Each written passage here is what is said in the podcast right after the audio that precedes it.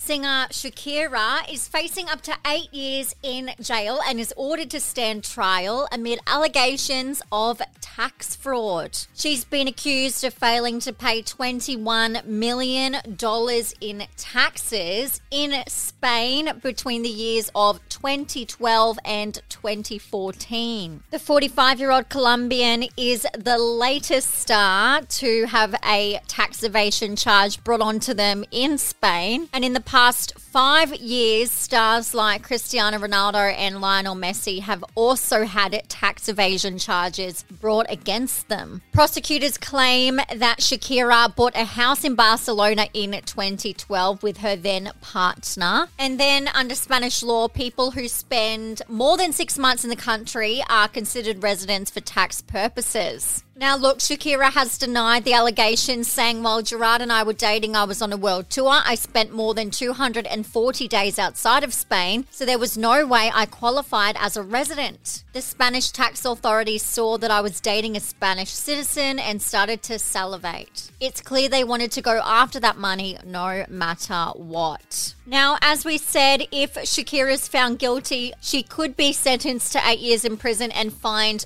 34.4 million Australian dollars. Shakira has also said, I'm confident that I have enough proof to support my case and that justice will prevail in my favour. We'll have to wait and see what happens. Watch this space. For more entertainment news, make sure you catch up on hit.com.au. To stay across the latest in entertainment, stars, and reality TV, download the Hit app now.